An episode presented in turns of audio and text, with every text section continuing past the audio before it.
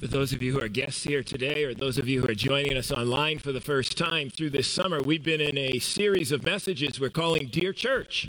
And we're calling it that because what we're talking about during this season is uh, the letter of Revelation that John wrote to the churches in Asia Minor. We'll pull a map up here on the screen, and uh, you'll see the map here of Asia Minor. It's the area that we know of today as Turkey. And uh, John is in exile on the island of Patmos, which is just that little island that's faintly circled in blue down in the lower left. And he is writing a letter to the churches of Asia Minor because he has pastored some of those churches. And he is at that time the bishop of all of those churches. And uh, he has written a letter on a scroll because that's what they did back in that day. They didn't have email like today, they didn't have printing presses. And uh, so it was one scroll. He writes Revelation on this scroll, and it gets sent to Ephesus. And they read it there, and then they pass it on up to Smyrna, and they read it there and on to Pergamum. And they follow that postal road, that trade road, that is a major road going through at circles around Asia Minor. And in the letter, Jesus is commending those churches for a lot of ways in which they're faithful. But he's also pointing out some of the areas in their lives and in the life of the church where the warning lights are on and where he wants them to take some corrective measures. And he says, if you don't, I'll remove your lampstand from you. In other words, your witness to the world, because we're called as followers of Jesus to be the light of the world. And obviously, the believers, the followers of Jesus in those churches listened. Because at the time when they were there, they were living in what was probably the most corrupt and most evil of all of the Roman provinces. And within a few generations after receiving the letter of Revelation, do you know that Asia Minor became 80, 85% followers of Jesus? Staggering. These people listened. They embraced the words of Jesus to become more like him and to live into the truths of what he was saying to them. And that was how God used them to change their part of the world in which they lived. To where it be, went from, from being one of the most evil provinces in the empire to being 80, 85% Christian. Well, today we want to look at the letter to Pergamum. We've seen Ephesus, we've seen Smyrna. We want to look at the letter now to Pergamum and understand that Pergamum is the greatest of all of the cities in Asia Minor. Pergamum is the capital of Asia in that area. Pergamum, in a sense, is the Washington, D.C. of Asia Minor. Now, a couple of weeks ago, we looked at Ephesus and we saw that Ephesus was like the New York City of that region. Pergamum is the capital of that area. It's the Washington, D.C. Pergamum is the center of political power there. The Roman governor who was there wielded the power of Rome. He was the main representative of Rome in that part of the empire. Pergamum had the second largest library in the world at that time. And Pergamum had the largest medical school in the world. The largest medical school in all the world was in Pergamum at that time. And so this is a center for culture and learning and government power. And listen to Jesus' message as he begins it through the Apostle John when John writes this, these words of Jesus, to the angel of the church in Pergamum, write. Now, the angel is the pastor. Uh, we are not angels, believe me, but remember, he's writing in code, right? He's writing a lot of this in code. And uh, to the angel of the church in Pergamum, these are the words of him who has the sharp double edged sword. I know where you live, where Satan has his throne. Yet you remain true to my name. You did not renounce your faith in me, not even in the days of Antipas, my faithful witness, who was put to death in your city where Satan lives. Wow. Talk about a description of a city where Satan has his throne, where Satan lives. And why is it? Why does Jesus call Pergamum this? Well, there's a number of reasons. One of the reasons is this was the first of the cities that devoted themselves to emperor worship. We talked in past weeks how in that day there was a progression where the emperors began to declare that they were God, that they were divine, and they should be worshiped. And it began with Caesar Augustus.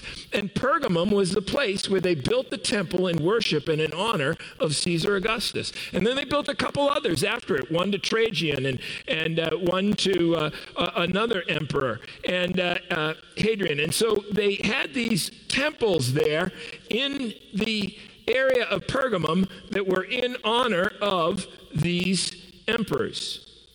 And the emperor gave to the right, gave the, to the governor of Pergamum the right of sword, the right of the sword, it's called.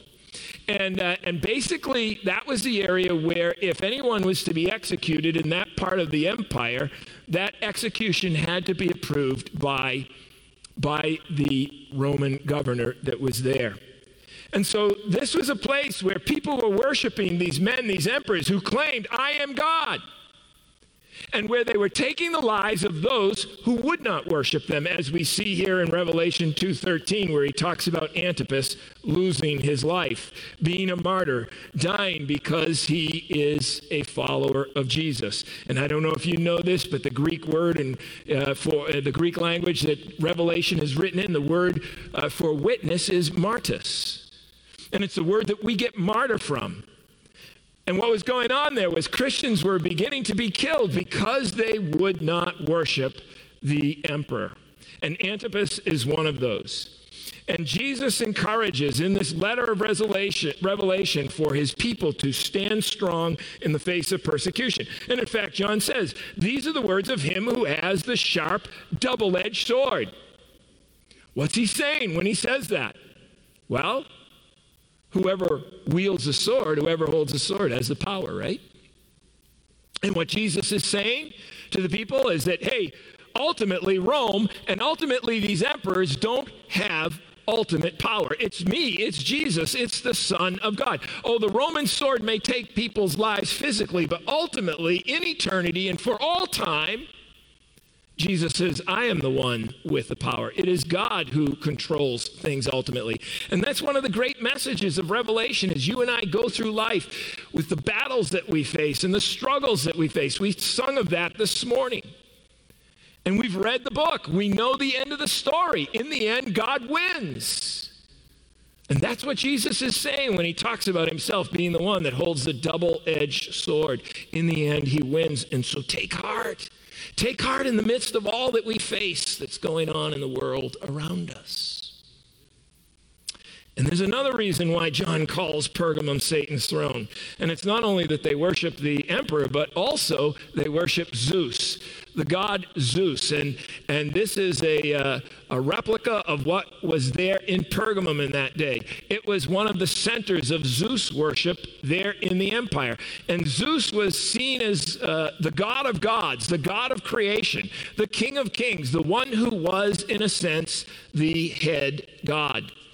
And so they built this altar and they built this platform. And Zeus sat on that platform. That's a likeness of what they thought he looked like and what they made up in their mind this mythological god Zeus. And Zeus sat there, and day and night they would raise incense and they would worship him and they would sacrifice to him. And there Zeus sat on his throne, and the people that think that he is God. And it's interesting, a few chapters later in Revelation chapter 4, John describes how he was in the Spirit and he saw before him not the throne of Zeus, but the throne of heaven. And the one who is seated on that throne is not Zeus, it is Jesus, who is King of kings and Lord of lords. You, Jesus, not the Roman emperor, not Zeus, are ultimately in charge of this world. You, O oh God, are the creator and the sustainer of the universe. Zeus and the Roman emperors are counterfeits. Counterfeits devised by the evil one, by Satan, to draw people away from worshiping the true God, the King of Kings, the Lord of Lords, Jesus Christ. Well, there's another reason I believe why John and Jesus call Pergamum Satan's throne, and that is because there was another mythological god who the people worshiped, and that was Asclepius, or in Latin, Aesculapius. And this is a statue of what they, uh, the image that they made of this uh, mythological god. And of course, he has the rod with the snake around it, because Asclepius is in ancient Greek and Roman mythology the god of healing and the god of medicine. And you see today, snakes are that uh, symbol of modern medicine today. And the reason for that is that in ancient times, people believed snakes to be eternal because they shed their skin, they're reborn every year. And so it became the symbol of healing and of medicine. But Asclepius, it's interesting what they say about him that he was born of a virgin. They consider him to be born of a virgin and the God who controlled healing. And not only did he control healing, but in mythological thinking, he raised people from the dead. And in their stories in mythology, they talk about Zeus, uh, talk about Asclepius raising people from the dead, and Zeus gets jealous of him and he kills him. But after three days, he regrets that he killed him, so he raises him up and he ascends him up to Mount Olympus, where he sits on the right hand of Zeus. We've heard stories like that. Huh? A counterfeit of Jesus. Asclepius, born of a virgin, heals people, raises people from the dead. He himself is killed, raises from the dead three days later, and ascends up to Mount Olympus and sits at the right hand of Zeus. A total counterfeit of Jesus. And, and it's interesting that Asclepius is one who uh, used some waters that would stir. That was part of what they would heal. Asclepius in the temple, in the temple for Asclepius, the people who were the priests in the temple were the physicians who graduated from that largest medical school in the world there in Pergamum. And these physicians would serve in the temple, and people would come to them and they would doctor them. But in one of the treatments that they used, they, they used mineral waters that would stir, and people would drink these mineral waters, and it was good for their digestion. It helped uh, do some healing work within them because of the minerals in them. But they also believed that when you got into the waters as they would stir and bubble, you could be healed. And John who's writing Revelation to this area of the world, this region of the Roman Empire, also writes his gospel to this region of the empire. And it's interesting that if you look through John, every miracle that John talks about Jesus doing in the Gospel of John is written specifically to this region of the empire to speak into the false worship that these people are buying into. And as we think of this false mythological god Asclepius, who they believe healed through stirring waters, we think of that story in John chapter 5. That story of the man who is there at the pool of Bethesda. And the Bible tells us that he's an invalid for 38 years, and he's not able to get into the waters when they stir in time for him to be healed. And Jesus comes along there in the gospel story that John tells, and he begins to engage the man in conversation. And he asks him, What do you want? And this guy who's been an invalid for so long says, I want to be healed, but I can't get into the water when it stirs. And Jesus says to him, And then I, I tell you, pick up your mat and you walk. and instantly the man is healed and he picks up his mat and walks. And it's interesting that, that the other gospels don't mention this miracle. Why did they not mention this miracle? Well, because John is writing about it into the culture in which he is speaking. And you think, what is going on in Jerusalem that somebody would think that? Well, do you understand that in Jerusalem in that day, right next to the pool of Bethesda, is a temple devoted to the worship of Asclepius? Some of that mythology had begun to seep into the lives of the Jewish people. And John is writing his gospel, and he's saying, Asclepius and his moving water, give me a break. Didn't do anything for that guy. But I watched my Jesus, not stirring waters, heal a man with the power of his word. And John is writing into this culture, and this is one of the reasons why he calls Pergamum Satan's throne. There's another reason, and that is that there was another god that they worshiped, and it was a god called Serapis. And this god was the Egyptian god of healing and medicine. Asclepius was in Roman and Greek mythology. Serapis is worshipped in Egyptian uh, mythology. And that would be understandable that people in Pergamum would be worshiping this Egyptian god because remember, this was the largest medical center in the world. Egyptians came to this area to be trained and they would stay there and they built a temple in worship to Serapis. And it's interesting that they did a lot of the same kinds of things with stirring waters and mineral waters as they did for Asclepius, but there was one other twist that they added to worship of Serapis and they would use dirt and they would combine it with the water and these people would have mud baths in a sense. And oftentimes Sometimes they would take those mud baths and they would pack them on people's eyes to help them with their eyesight. And as we think about this, we think of John chapter 9, where we have the story of the man who is born blind from birth.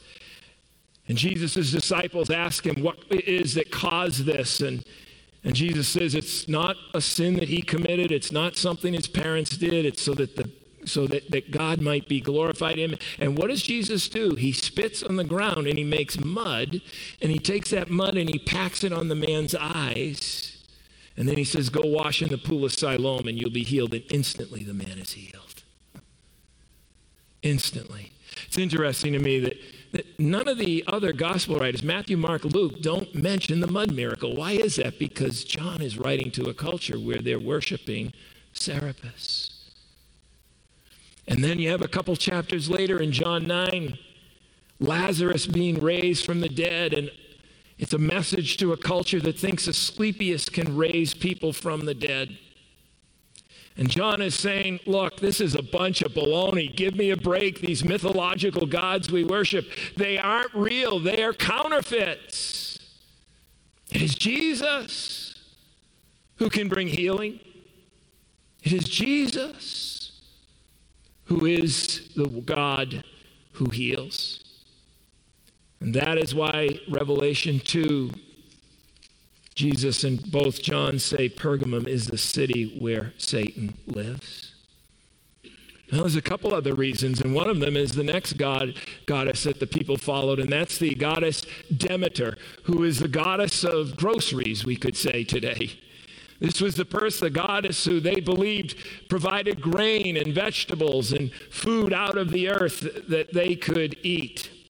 And Demeter, it was interesting that there was some other ways it was a counterfeit of Jesus. Is when you wanted to follow Demeter, what they believed was that you had to be washed in the blood if you were going to become a convert to Demeter. And so people would if they wanted to follow Demeter, they'd be put down into a pit called the taurobolium, and they'd put a grate over it, and they'd bring a sacred bull over the grate, and they would cut its throat. And the person down in the pit would be in white robes, and they were washed in the blood of Demeter. They were washed in the blood of the sacred bull, and they were offered as a result bread and life and ultimately eternal life fascinating to me in John 6, Jesus, John talks about Jesus feeding the 5,000, right? And what does he feed 5,000 people with? Five small loaves of barley bread and a couple of fish. And what John is saying is Demeter? You think Demeter's the goddess of groceries? Give me a break. I was there the day my rabbi, my Jesus, fed 5,000 people with five barley loaves and a couple of fish, and there was so much left over. There was a basket for each of us 12 disciples to pick up when it was all said and done. I saw it with my own eyes. It's not Demeter who's real, but it's Jesus. Don't get caught up and sucked into the way of the world. John is writing in Revelation when he talks about Satan's throne and the place where Satan lives being Pergamum. And then, lastly, as we think about this, before we look at the rest of this text, there was one other false god that they worshiped in Pergamum, and that was the god Dionysus. And this was the god of wine and party and happiness. And they believed it was Dionysus who made the grapes grow. and who made the wine ferment that made people's hearts glad and experience true happiness and joy. In fact, they believed that Dionysus offered three things happiness in life, being one with the God, which interestingly enough they called being in the Spirit, and eternal life after people died. If that's not a counterfeit of Jesus, I don't know what is. And, and you know how you got one in the Spirit with Dionysus? You got drunk. And the drunker you were, the more you were in the Spirit, which is why Paul writes in Ephesians, a place in Asia Minor where they also worship Dionysus don't be drunk with wine, but be filled with the Spirit. The way to be in the Spirit is to be one with Jesus, not one with Dionysus. They also believed in Dionysian worship that you would take the sacred bowl and sacrifice it, and then you would eat its raw meat and you would drink the wine. You would eat the flesh of the sacred bull and drink the wine, and you were one with the God. Talk about a counterfeit of communion that we celebrate regularly here at church. As we think of Dionysus, there was another part of this that fascinated me as I began to study this, and that was that on Dionysus' birthday in May, the celebration of that time, what they did was they had a big festival, and what the priests of Dionysian worship would do is they would bring up these empty jars up the stairs to the temple of Dionysus, and they would take and fill those jars, these big, huge uh, vats, with the sacred water from the spring that ran through the temple. And then they would close the doors of the temple and they would padlock them. And in the morning, voila, the water had turned to wine. it takes us back to John 2, where John is with Jesus at a wedding in Cana. And they run out of wine. And Jesus tells them to fill the vats with water. And with a spoken word, the water turns to wine. And in a sense, John is saying, Dionysus? Hey, you don't know what goes on in that temple when the doors are padlocked at night? I saw with my own eyes Jesus, my rabbi, turn the water into wine. Don't be caught up in all of the free wine and all of the raw meat and all of the Mardi Gras party atmosphere that is Dionysus worship, thinking that you will be filled with the Spirit. Dionysus is a fraud. It is Jesus. And obviously, people in that day were getting caught up in all of this, and that was what was going on in Pergamum. And Jesus is warning the people there in Pergamum through John. He's warning the people that, that they need to follow Jesus, not these counterfeits that draw people away from a relationship with the one true God, that draw people away from what gives true happiness, true fulfillment in life and eternal life in the next. Maybe as I talk about this and give us a sense of what was going on in that day and why John is writing what he writes, maybe you're thinking to yourself, well, what does that all have to do with me? We, we don't worship these gods. you know, we don't worship Dionysus, the god of party. We don't worship, you know, Demeter, the god of groceries, or all these other gods and goddesses. But we do have our idols, don't we? In our culture, it's called money and the pursuit of that. Maybe it's possessions. Maybe it's popularity and wanting to be liked by people. Maybe it's wanting something in life that we want and we go after that. Maybe it's getting involved in all of the activities of our culture that, that at times pull us away from spending time with Jesus. And those activities aren't wrong, but so oftentimes we get caught up in, in all the activities of the world and they became more important to us than our relationship with God does at times. And oh, yeah, we come to church for an hour during the week, but then we go out in the world and we get involved in all this other stuff. I think God is saying to us here in this message, through John to Pergamum, don't compromise your faith. Don't accommodate the world. Make me first in your life and know that I am the one who is the real God. I'm the one that will give you true happiness. I am the one that will give you truly eternal life. And speaking to that culture that is living amidst the pressure to compromise, look at what John says in verses 14 and 15 of Revelation 2. Nevertheless, I have a few things against you, he says. You have people who hold to the teaching of Balak, who taught Balaam, who taught Balak to entice the Israelites to sin by eating food sacrificed to idols and by committing sexual morality. He's referring back to the Old Testament and the prophet Balaam, who. Uh, who managed to sway people away and uh, from living for God and getting into the ways of the world. And he says, then likewise, you also have those who hold to the teaching of the Nicolaitans. And, and we saw a couple of weeks ago that who the Nicolaitans were was they were people in that culture who, who they knew the gods that the people were worshiping were false.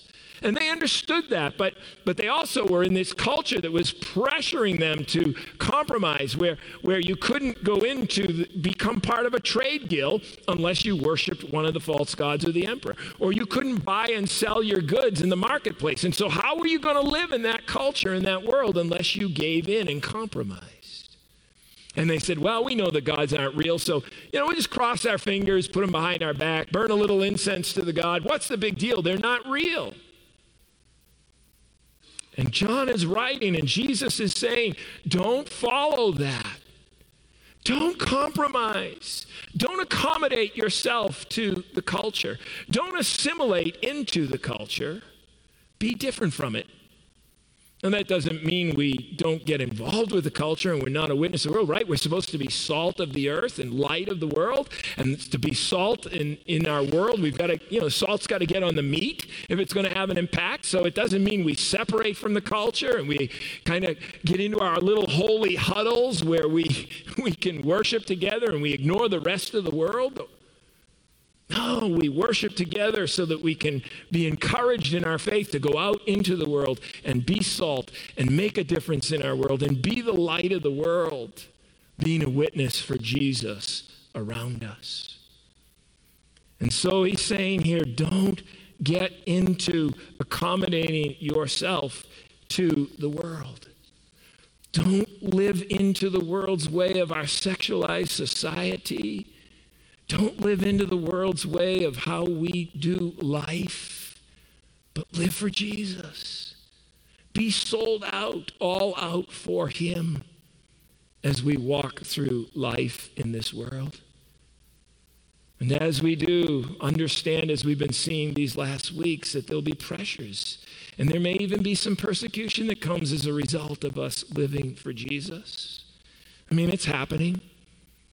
I, I, I think of the episode of uh, I think of the episode of uh, The View that was on back. I, I saw a clip from it a, a, year or two ago when Mike Pence was president and Joy Behar was making fun of Mike Pence because Mike had made the claim and said that he, he talks with God in prayer. And then at times he hears the Spirit of God speaking into his spirit. And Joy Behar is laughing about that. And she's, you know, guy's cuckoo.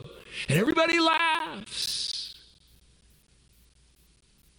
Well, we have students today who, in high schools and colleges, when they take a stand for their faith and maybe even write about some things in their philosophy classes or in other classes, teachers downgrade them because of their stance and what they believe. Or I think of people in the marketplace who have missed out on promotions because they are followers of Jesus. Or people in the marketplace who lose their jobs at times because of that. And there are examples after examples that we could talk about today. And, and through John's writing to the church in Pergamum, Jesus is saying, Don't be a Nicolaitan. Don't give in to the world's way. Continue to follow me. Continue to be the salt of the earth. Continue to be the light of the world. Don't compromise your faith. In other words, don't follow the Christ of culture who says, hey, it's okay to be a part time Christian, it's okay to give a little bit of yourself to Jesus. But instead, follow the Jesus of Scripture who says, Come and take up your cross and follow me and live all out for me as you live life in this world. And maybe as we hear that this morning, we're looking at our own lives and we think of ways in which maybe our thought life or our attitudes or the things we do, and in some things we're not living for Jesus. Maybe there are some things we allow ourselves to see that in this sexualized society or ways that we go to things on the internet. Maybe there are ways in which when we get in a crowd and people are speaking out against Christianity, we just remain silent, we shrink back. And Jesus is calling you and me to live for Him and to remember the example of these early Christians who walked couple thousand years ago into the most evil and corrupt province in the Roman Empire. And because they stood up for Jesus and didn't do it in an angry way like we see a lot of Christians doing today with the stuff we see posted on Facebook and on YouTube that I see some Christians doing, that I go, no, stop. It's not the way of Jesus. The way that Jesus used the disciples in the early church was through his love they walked into their world and into their culture that was so anti Christian and so anti Jesus. And they loved people in his name, even at the cost of their lives, which we'll see in a couple of weeks, or we see today with Antipas. And Jesus used them to change their world one life at a time when they loved others in his name. And I encourage us today to do what I call the search me prayer, the Psalm 139 search me prayer, and take an audit or an assessment of our life and ask ourselves and say to God, God, search me and test me, know my anxious thoughts, know if there's any, show me if there's anything offensive in me, and help me to walk in the way of life, your way, Jesus God do a work in your life and mine. And if we find that there are ways that we are casual Christians, if we are accommodating the culture, if we are not living for Jesus, look at what he says to us through John in verse 16 repent. Repent. Repent of living a compromised Christian life. Repent of, of, of the ways in which we at times buy into the culture. Repent of those things. Turn life around because that's what repentant means. It means we're walking in this direction in life and we do a U turn and we go the other direction. Repent. And when we repent, there is grace and I want to end with that because that's the last verse, the last words of Jesus to the per- church at Pergamum. Look at verse 17. He says, Whoever repents, whoever has ears, let them hear what the Spirit says to the churches and to the one who is victorious. In other words, the one who overcomes the world, not through our own power, but through the power of the Holy Spirit in us. He says, I'm going to give you a couple things, and this is awesome stuff. I will give you hidden manna and I will give you a white stone with a new name written on it, known only to the one who receives it. And what he's saying here is there's grace and forgiveness and mercy for those of us who get caught up at times in living in the ways of the world. And we're willing to repent and come back to Jesus. And if you're one who's here that has never trusted Christ in faith, or if you're one who's watching online and you've never trusted Jesus in faith, if you're willing to trust Him and ask forgiveness of those things that you do that are wrong in life, know that He will give you that forgiveness. He will walk with you and enter into your life and help you live for Him along the way. And when we repent and when we don't accommodate to the culture, but we live all out for the Christ of Scripture. He says he will give us hidden manna. What's that mean? Well, this is a reference to the honey flavored bread that God fed the people of Israel during those 40 years that they were in the desert after being freed from slavery in Egypt. And in John chapter 6, John talks about this and he applies it to Jesus. And Jesus applies it to himself when he calls himself the bread of life.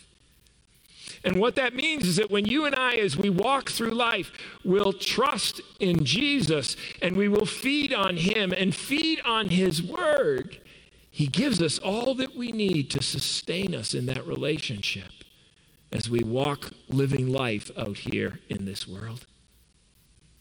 And then he says another benefit is a white stone with a new name written on it. What does that mean? Well, there's some wonderful images of that day. In that day in the court systems, when you were on trial for a crime that you either did or didn't commit, when they returned the verdict, they returned the verdict to you with a stone. And if you were guilty, they gave you a black stone. If you were innocent, they gave you a white stone. And what Jesus is saying is that when we trust in Him and we repent, he makes us innocent, not because we're innocent in and of our own right, but because of what He's done for us on the cross.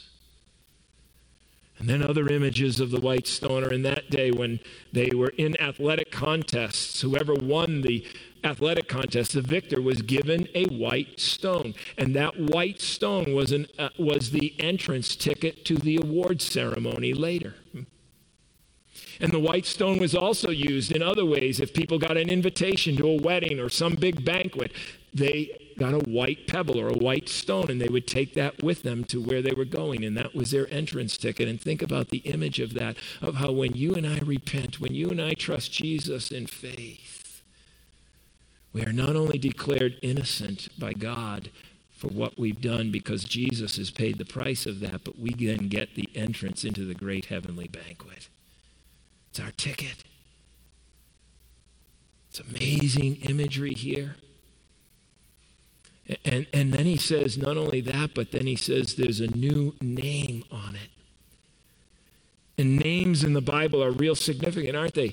There's a new name that he's going to give us, and that means that that's going to be our identity. That's going to be our destiny because we follow Jesus. Our destiny and our identity isn't how the world defines us. Our destiny and our identity is in Jesus Christ and the name He gives us. And names are real significant in the Bible. If you read through the Bible, you see that. Abram becomes Abraham, the father of many nations. That's going to be his destiny. A sneak, a little sneak deceiver by the name of Jacob.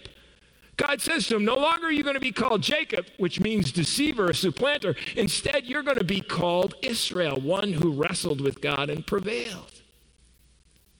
Simon, who wavers and wobbles, who's hot one day and cold the next. Jesus says, No longer are you going to be Simon. I'm calling you Petros. In Greek means rock.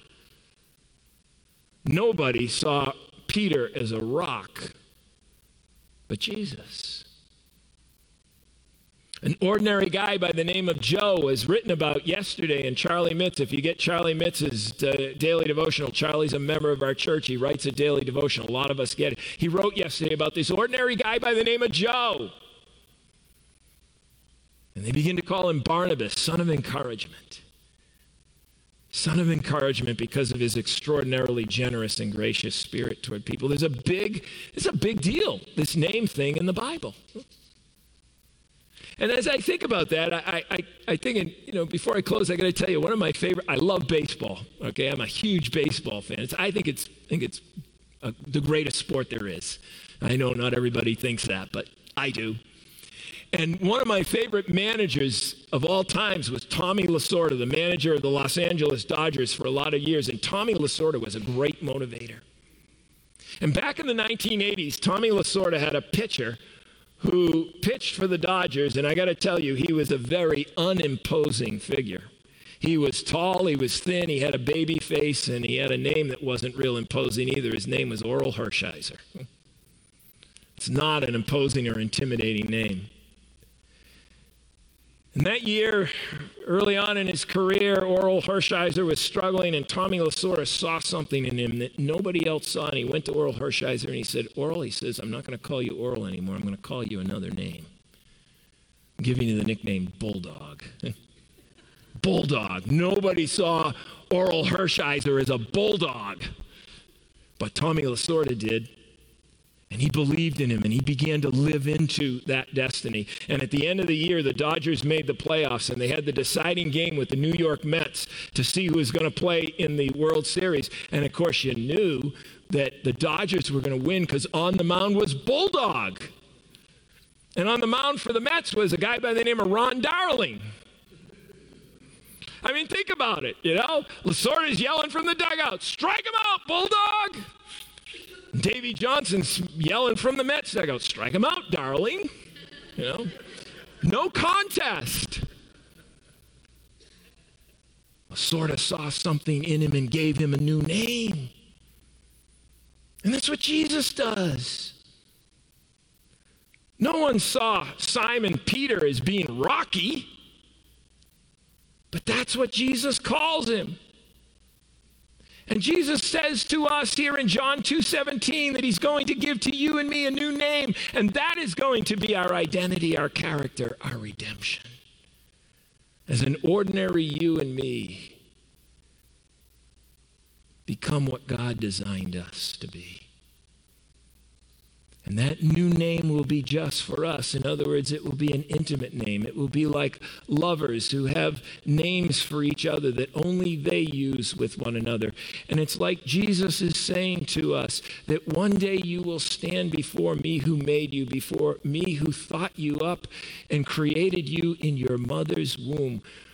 You'll stand before me who loves you and who wants a relationship with you.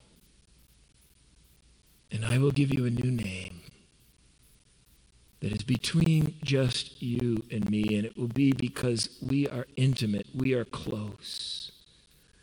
And we will be closer than husband and wife. We will be closer than a father or mother.